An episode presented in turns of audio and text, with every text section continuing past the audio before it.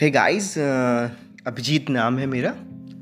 आज हम बात करेंगे अपने दूसरे एपिसोड के बारे में, जिसका शीर्षक है, वो दिन या बचपन का सफ़र। ओके सो शुरुआत कुछ ऐसे होती है कि बचपन का सफ़र भी काफ़ी सुहाना था, जहाँ कहीं ना चिंता, न फ़िक्र का ठिकाना था। सिर्फ़ मौज और मस्ती का ज़माना था, हर चीज़ पे अपना हक जताना था। यूँ तो गाँव से चले थे, पर पीछे भी काफ़ी कुछ छोड़ चले थे। नए नए स्कूल में जाकर पढ़ना लगता था सब सपना, पर उस सपने में कोई ना लगता था अपना। धीमे धीमे दोस्ती बड़ी धीमे धीमे दोस्त आना बढ़ा धीमे धीमे वो सपना भी हकीकत में बड़ा सुहाना लगा। धीमे धीमे उन अंग्रेज़ी की किताबों की ओर भी अपना रुख अपनाना हुआ। धीमे धीमे एक गाँव के बच्चे ने खुद को सब कुछ सिखलाना हुआ। धीरे धीरे वक्त बीता तो हमने स्कूल भी बदल लिया। स्कूल के साथ वक्त ने भी नया पहल किया। अब नए स्कूल में जाकर उन परेशानियों का सामना फिर से किया। बस इस बार बदलाव यह था कि उन परेशानियों ने उतना परेशान ना किया। ये नया स्कूल घर से कुछ ही दूरी पर था, पर उधर भी जाकर हम पढ़े, ये ज़रूरी तो ना था। नए स्कूल के साथ नई दोस्ती भी बढ़ी, क्या मौज मस्ती वाली घड़ी थी वो बड़ी।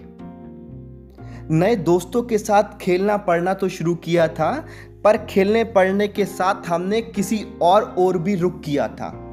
2009 की बात है, जब मन तो थोड़ा विचलित हुआ था, मन में काफ़ी कुछ चलित हुआ था। यूँ तो काफ़ी लोगों से बात हुआ करती थी, लेकिन उधर से तो कॉपी लेने में भी एक अलग एहसास हुआ करती थी।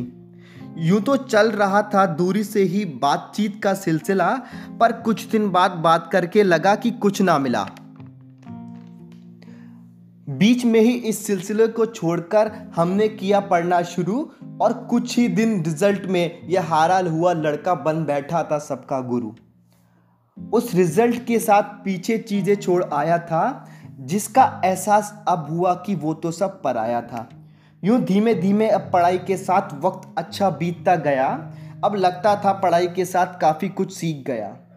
अब पढ़ाई के साथ नंबर भी आने लगे थे, टीचर काम के लिए मुझको भी बुलाने लगे थे।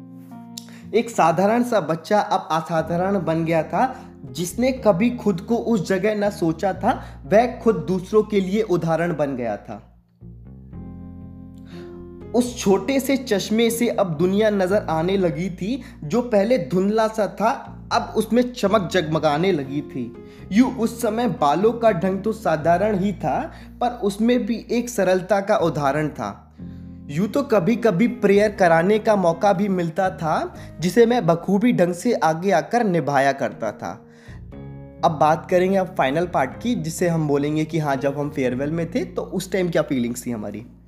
कि वो स्कूल में आखिरी दिन था, जिधर देखो उधर एक भिन्न था। सब छोड़ रहे थे साथ एक दूसरे का, कहकर एक झूठ, पर सबको पता था कि कितना कुछ रहा है छूट। अब कोशिश करूँगा कि ये जो भी मैंने अपना बचपन को समअप करने की कोशिश की है, उसको चार पाँच लाइन में बता सकूँ। कुछ हवा गुर्बत की ऐसी भी है, जो हमें तोड़ देती है। ज़िंदगी की मासूम कश्ती का वो रास्ता मोड़ देती है। मत कर दुख किसी के जाने का, ये ज़िंदगी है, चलती रहेगी। बारिशों से तंग आकर तो चिड़िया भी अपना मकान छोड़ देती है। सो इट्स अबाउट कि uh, मकान छोड़ देती है कि मतलब एक बच्चा जो कि एट से नाइन्थ में ट्रांजिशन जाता है क्योंकि वो उसका स्कूल एट तक किया तो अब उसे अपना वो स्कूल छोड़ के नए स्कूल की ओर जाना ही पड़ेगा। सो इट्स अबाउट माई बचपन uh, बचपन बोल सकते हैं और मेरी एक स्टोरी बोल सकते हैं जो मैं गाँव से चला था। आई होप आप सबको अच्छा लगा होगा सुन के। इसके बारे में बात करेंगे अपने अगले एपिसोड में। Till then thank you